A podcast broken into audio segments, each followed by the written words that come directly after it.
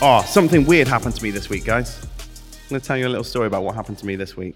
Um, I was working from home on Tuesday, and I was doing some training, which was all very fun, on Zoom. That was fun. And um, my wife, very kindly, decided to cook us some lunch, which was really kind. Um, she came to me and, she said, "Oh, I'm cooking some pasta. It's got, um, it's got uh, like the recipe normally has blue cheese in it, but obviously I won't put blue cheese in for you." Quick, quick show of hands. Opinions on blue cheese. Who likes blue cheese? Okay, all right, all right. 50 50 split. Interesting, interesting. Okay, so my wife comes to me. She says, I won't put the blue cheese in for you because obviously you don't like blue cheese. I'm sorry. I don't like blue cheese. I love blue cheese. I love all cheese. Cheese is practically my love language. I was, I was like, what's going on? What's going on? And she said, well, you never eat blue cheese. You know, I've never seen you eat blue cheese. We've been married nine years. I've never seen you eat blue cheese. And I was like, I thought you didn't like blue cheese, and that's why I don't eat blue cheese, so that it doesn't smell and you don't think, oh, gross.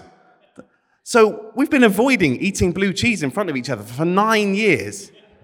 For nine years. And we've just discovered that we both like blue cheese. Nine years we've been avoiding it.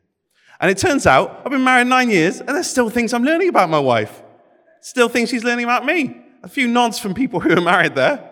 But it's not just marriage, is it? That's kind of, kind of relationships with humans, isn't it? We're constantly learning things about one another. We're constantly finding out what each other are like.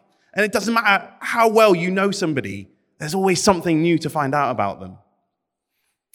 And so that leads me to a question What do you think God is like? Because there's always something new to find out about God. The beauty, the mystery of getting to know God is that we can't fully figure him out. There's always something, he's, he's endlessly knowable. There's always something new to find out about him. And so, what do you think God is like? When we sing our songs in church here, um, uh, what sort of God is it that we worship?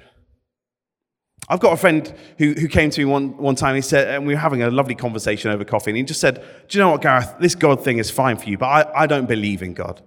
I was like, Okay, all right, well, tell me, why not? And he went on to describe a God that isn't the God I, I believe in either.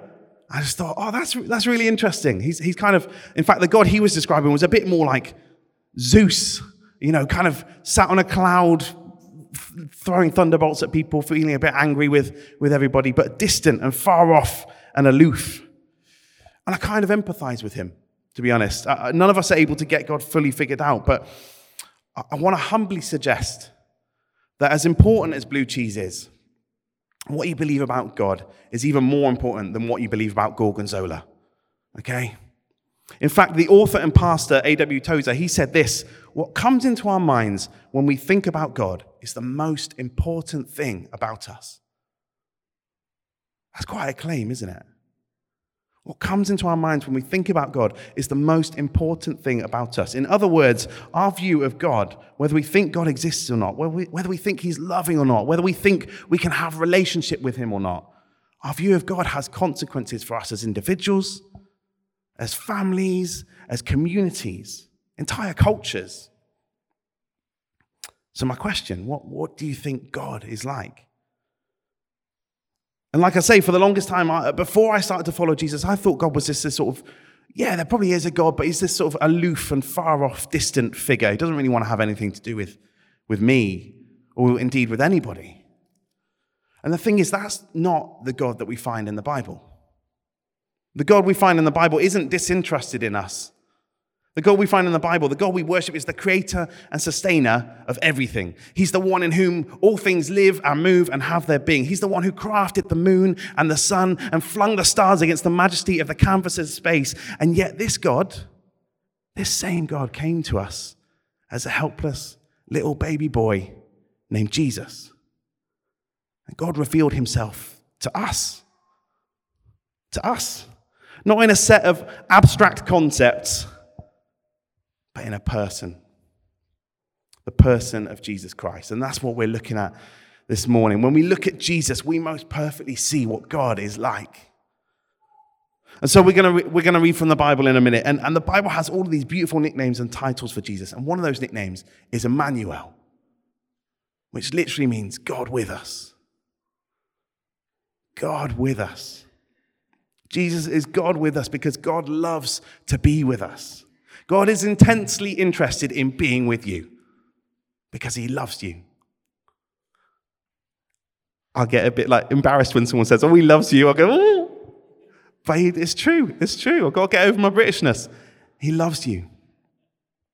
God is intensely interested in being with you because he loves you. And so, to our passage for today. Should, should be on the screen. Yeah, lovely. Lovely. So this, is, um, this is from John 2, the, the Gospel of John in the, in the New Testament, John 2, um, verses 13 to 22. When it was almost time for the Jewish Passover, Jesus went up to Jerusalem. In the temple courts, he found people selling cattle, sheep, and doves, and others sitting at tables exchanging money. So he made a whip out of cords and drove all from the temple courts, both sheep and cattle. He scattered the coins of the money changers and overturned their temples.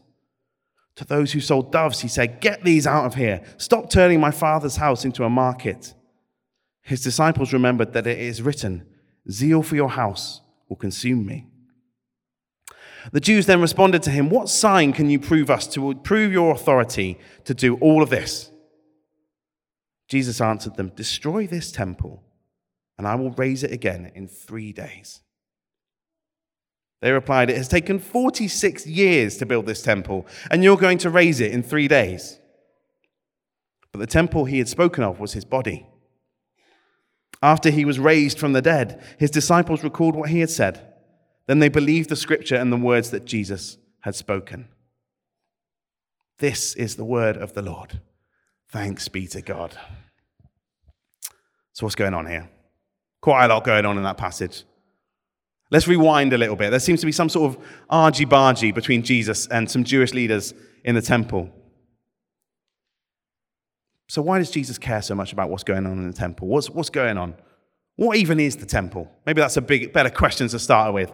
Um, this brings me to, to my first point God dwells with us. What is God like? He's a God who dwells with us. He isn't a far off, distant, and aloof God. Even before Jesus is walking around on the earth, God loves to be near to his people. And so he has always made a way for them to draw near to him. And the temple is historically one of the ways God's people could draw near to him. A couple of, couple of weeks ago, um, Matt kicked off this series by, of talks by looking at the tabernacle, this place where the fullness of God's presence dwelt. Uh, and then, then the, the, the um, at one point, it's kind of dwelling in this semi permanent structure of the tabernacle. And then, long story short, it gets replaced by a more permanent structure in the temple. And the fullness of God's presence dwelling there in the temple. And what's so remarkable about this temple is that it means that at one point, God had a home at a specific place on earth. God had an address. The same God who flung the stars into space had an address. And he gave his address out pretty freely to people to come and visit him. If you wanted to come and spend time with me this afternoon, and who wouldn't? Uh, just want to say, you know, uh, obviously, um, then the easiest way for me to help you to do that would be for me to give you my address. Come and come and come. I won't do it now, you know, all of you turning up. We've got a vision lunch this afternoon. It'll just be awkward. Um, but one at a time, we'll do that. But it'd be easy for me to give you my address, and you can just rock up at my house later. That'd be great. And that's, that's kind of what the temple is a way to explain to the people of Israel how they can spend time in God's presence. There's a specific place in Jerusalem which you could go to, and the presence of God dwelt there. That doesn't mean that God was like contained in the universe, because nothing can contain the God of the universe. Instead, the whole point of the temple is that, is that it's the place on earth where God's heavenly home overlaps with earth. The building is this beautiful symbol pointing to the fact that all of creation is God's temple, making it tangible to the people of Israel that God loves to be with his people. And this shows us how important the temple is to both the Jewish leaders we come across in our passage and to Jesus himself. Because what happens in the temple has implications for how the people of God can draw near to him. Now, again, if you wanted to spend time in my presence this afternoon, and again, why wouldn't you? You know, then, then my address might not actually be enough to get you into my presence. Because uh, my house is a little bit faffy. It's a bit tucked away. There's some specific instructions I would need to give you to get you to my front door. Firstly, parking's a little bit tricky around my house, uh, especially in the daytime. Secondly, there's a gate you need to go through, and you need to be looking out for that gate to get to our garden. And thirdly, one of my children will have almost certainly left a scooter for you to trip over just inside the gate. So watch out for that, okay? And those extra instructions to help you get to my front door, that's kind of like what the law is like.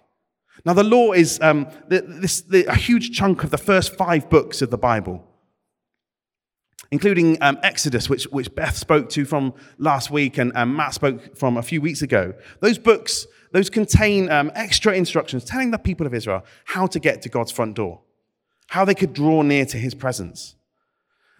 Now, from our 21st century vantage point, we might read books in the Bible like Exodus and um, Leviticus and Numbers, all kind of that, those first five books of the Bible. We might feel a bit weirded out by the sheer number of rules and regulations and laws involved. We might even feel that it's, oh, it feels a bit oppressive for God to give Israel this number of hoops to jump through just to enter into his presence. But we need to consider all of this from the vantage point of um, an ancient Israelite living in ancient times. Every tribe in the countries and territories around you is going to be worshipping their own gods. And they'll be trying desperately to please those gods with literally no idea of how to please them. They would just be making up. They'd just have to guess, really. They'd be sort of doing random sacrifices, doing sort of rituals by trial and error in an effort to, to please the gods. And they would have no idea where they stood with their God. But the God of Israel, the one true God, makes it clear to his people where they stand with him. And he makes it clear the ways in which they can literally stand with him, how they can draw near to his presence. And so, because of that, there's a very definite right way and wrong way to go about things in the temple. And so, when we read in verse 17 that, for, that zeal for God's house will consume Jesus, it's because he wants people to be able to draw near to the presence of God. He wants us to, he wants people to do things the right way so that they can come into God's presence. All of this nonsense with the Jewish leaders, the, the money changers, the merchants, doves everywhere. Have you ever had doves everywhere in your house? It's not going to go well, is it? You know, doves everywhere. They've let all of this into the outer courts of the temple and they're distracting people from worshiping God and drawing near to Him. Part of the problem is that the Jewish leaders of the day have taken a wrong turn in trying to locate God's address. They've tripped over that scooter, maybe. They weren't listening quite the right way. They've started valuing the temple and the law more than they're valuing the very thing the temple and the law are supposed to be about are supposed to help them to do, drawing close to the presence of God. Now, once again, if you wanted to spend time in my presence this afternoon, and obviously, why wouldn't you? Um, if you came around to my house and ignored all of the instructions I'd given you, and you just sort of went about your own thing, and instead of coming to my front door and ringing the doorbell, you sort of, I don't know, just sort of peered through my, through my lounge. Hello. Be a bit weird, wouldn't it? Um, but if you just sort of peered through the lounge, instead of wanting to spend time with me, you just wanted to come and sort of shout at me about how great my house was. But you didn't want to actually come in and spend any time with me. I'm not going to lie, guys, I'd be a bit weirded out. I'd be a bit like, what's going on here? But that's exactly what the people of God have started doing with the law and the temple. And because they're so focused on the temple, they're completely blind to see that God is doing a new thing. The presence of God now dwells in all of its fullness in the person stood right in front of them Jesus. Jesus of Nazareth, Mary's boy. And this brings me on to my second point. What is God like? Well, firstly, God dwells with us. And secondly, God is a God who wants to draw us near to him. The remarkable truth is, God doesn't just want to be a God who dwells with us. He's not just accessible, but he's active. He doesn't just cozy up and wait in his temple for us to come to him. He's actually chosen to come and be with us. Imagine if I came out of my house and I came looking for you. Before, oh, I know they're parking up, I'll go and find them because it's a bit of a faff to get to my house. He's actually chosen to come and be with us in the person of Jesus Christ to help us to draw nearer to him. The presence of God no longer only dwells in a temple, but dwells among us. And so when we look at Jesus, we most perfectly see what God is like. But sometimes, I don't know about you, but uh, sometimes with our sort of historical and, you know, media portrayals of Jesus, it can feel a little bit like we, we've made Jesus out to be this lovely polite, clean cut gentleman who wouldn't say boo to a goose. Um, boo to a goose. I like that phrase. Um, um, but this Bible passage completely upends that sentimental picture of Jesus. I don't know if you've noticed. He's got a whip. He's got a whip. He's not just got a whip, he's made the whip. Have you ever felt so strongly about something that you thought, I'm going to go and make a whip? Because that's, that's how strongly Jesus feels about this. He's made the whip. Jesus is the perfect person. So he's not having a temper tantrum. He's not out of control here. So, what's going on? Why does he feel so strongly about this? It's because he's seeking to right a wrong that's at play in the temple here. Now, the problem with the merchants and the money changers in the temple isn't that they're selling things and they're exchanging money. That's their job. It's not even an inherently evil thing to be doing it sort of around the temple. Those are both completely legitimate services in that day and age. And, and the, the passage says that this is at Passover. So it's a big festival. You've got people coming from miles and miles around. If you're bringing things, if you're bringing an animal from miles and miles around to offer a sacrifice in the temple, it's a right old faff. Have you ever tried to walk to Exeter with a cow? Or even a dove? No, I haven't. I'd love to tell you a story where I have, but I haven't. But so these money changers, and these merchants, they're actually providing a really essential service to people who have traveled from afar. But the problem isn't the service they're providing, it's where they're providing it. Um, and our lovely visuals team, can I just have the little diagram of the. Oh, there it is. Visuals team, smashing it. Visuals crew, sorry, they're smashing it. Um, this is an overly simplified diagram of how the temple was laid out. The merchants and money changers from our passage, they're set up where I've put that little X. They're in the outer courts of the temple. Now, I won't go into a ton of detail, but basically, the temple was set up as a bunch of sort of different courts encircling the central place where the fullness of God's presence dwelt. And this place at the center was called the most holy place because God is holy. And God's holiness is good and beautiful and life giving, but it's also an intense, powerful goodness which will burn up any unholiness which comes into his presence. And so, to enter into the most holy place, there's all these laws and rules to follow to make sure that you're not taking any unholiness into the presence of God, to make sure that you're not unholy in the presence of God, because you'll just burn up. In fact, only one person, the high priest, was allowed to enter into the most holy place. And only then they were allowed to enter once a year on the Day of Atonement. But then around that, you've got, around the most holy place, you've got the holy place. I like how they scale the names down. Most holy place, and then outside of that, you've got the, the holy place. And this had a lot of rules to follow still, but slightly fewer than the most holy place. And this is where the priests worshipped and where they drew near to the presence of God. And the rest of the temple follows that pattern.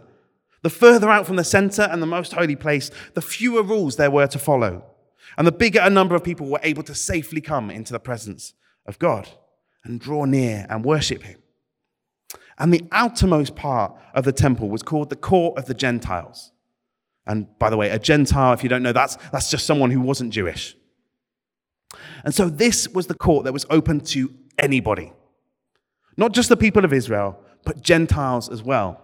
And so anybody who wanted to draw near to the presence of God, but didn't know any of the rules, didn't know what to do, didn't know what animals to bring necessarily, wasn't even the right religion, wasn't even the right ethnicity. Anyone could come into a place in the outer court where they could draw near and worship God. And it's here that the merchants and the money changers have set up shop. And that is why Jesus has fashioned a whip. That is why Jesus is angry. The fact is, the merchants and the money changers are hindering the people on the edges, the people on the periphery. They're hindering them from being able to come into worship God, hindering them from drawing near to God. And so, if you forget that this is a diagram of the temple, then I want to ask you a question. Where would you put yourself on this diagram? If we cleared all the writing off, where would you put yourself on the diagram? Vision crew on it again. There it is. Um, but where would you put yourself? How close do you feel to the presence of God right now and in your daily life? Because wherever you place yourself, I want to encourage you. I've had times where I've felt pretty close to the center, feeling great, feel like I'm living with God all day. There have been days where I felt very far away. Maybe not even on the screen, maybe somewhere sort of here. Where are you today?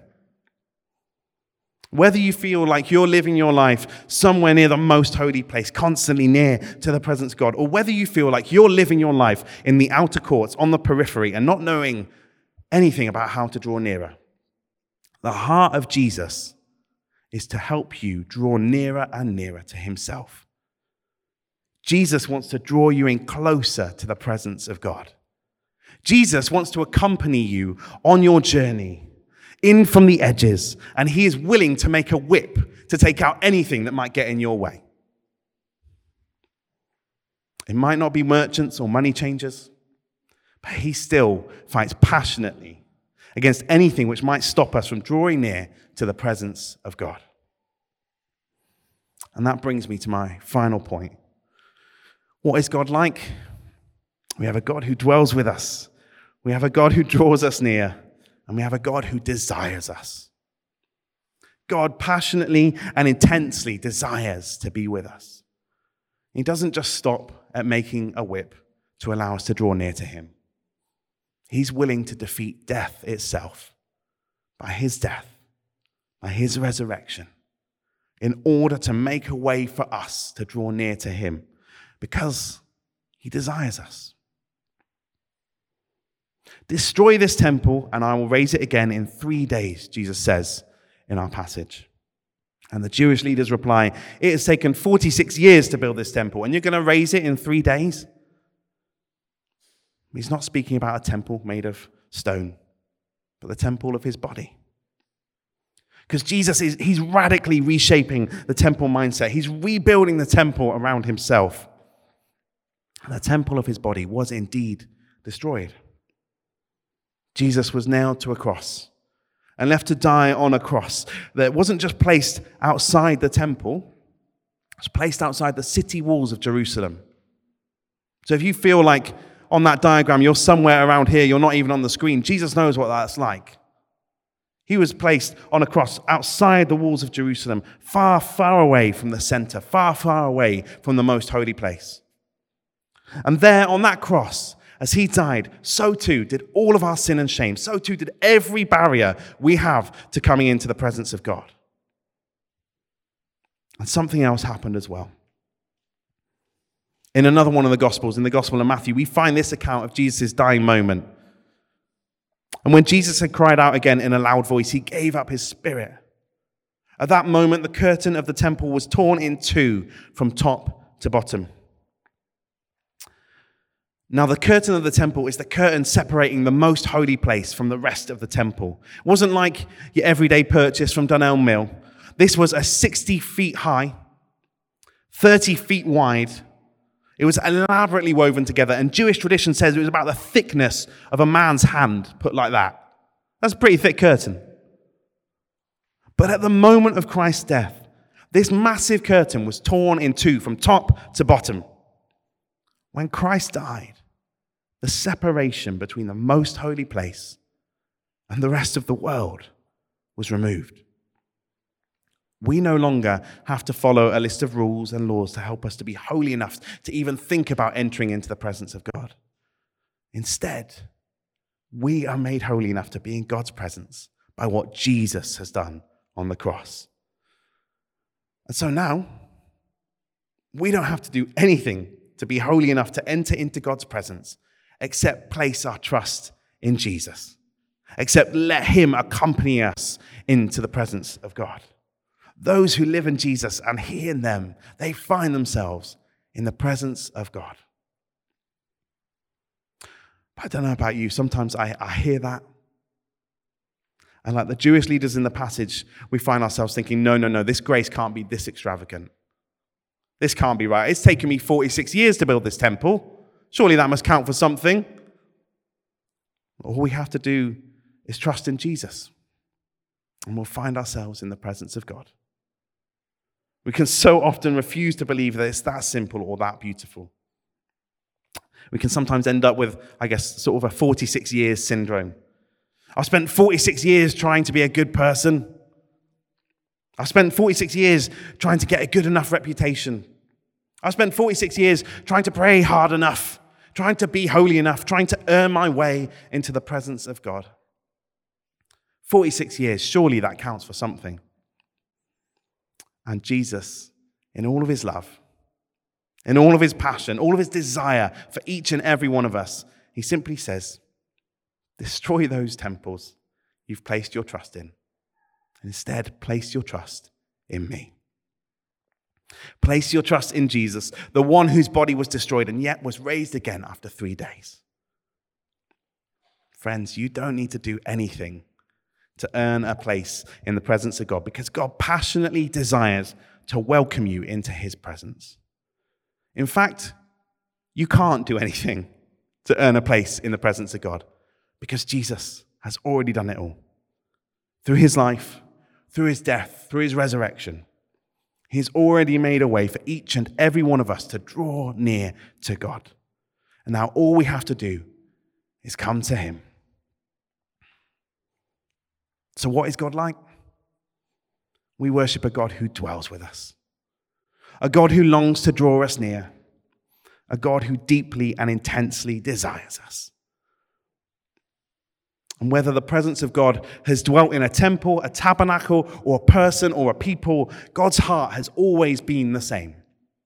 His heart has always been to draw us near, to draw you near to draw me near, to draw each and every one of us near. And so if you feel far away from the presence of God, He wants to draw you near because He desires to be with you. If you feel close to God, He wants to draw, you even nearer into His presence because He desires to be with you. You no longer have to follow any rules or laws or even go to a specific place or address. God has come to us all in the person of Jesus Christ, and he's present here and now by the power of his Holy Spirit. Wherever we find ourselves today, God, in the person of Jesus, has made a way for each and every one of us to draw near to him. Amen.